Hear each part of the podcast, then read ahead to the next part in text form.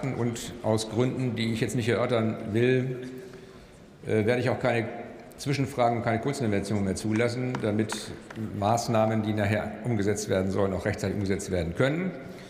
Also alle Rednerinnen und Redner, die jetzt äh, da an ihrem Rednerpult sehen, dass es blinkt, haben nach dem Blinken, wenn es beginnt, noch genau zehn Sekunden Zeit. Dann mache ich eine Erinnerung und nach einer Erinnerung werde ich das Wort entziehen.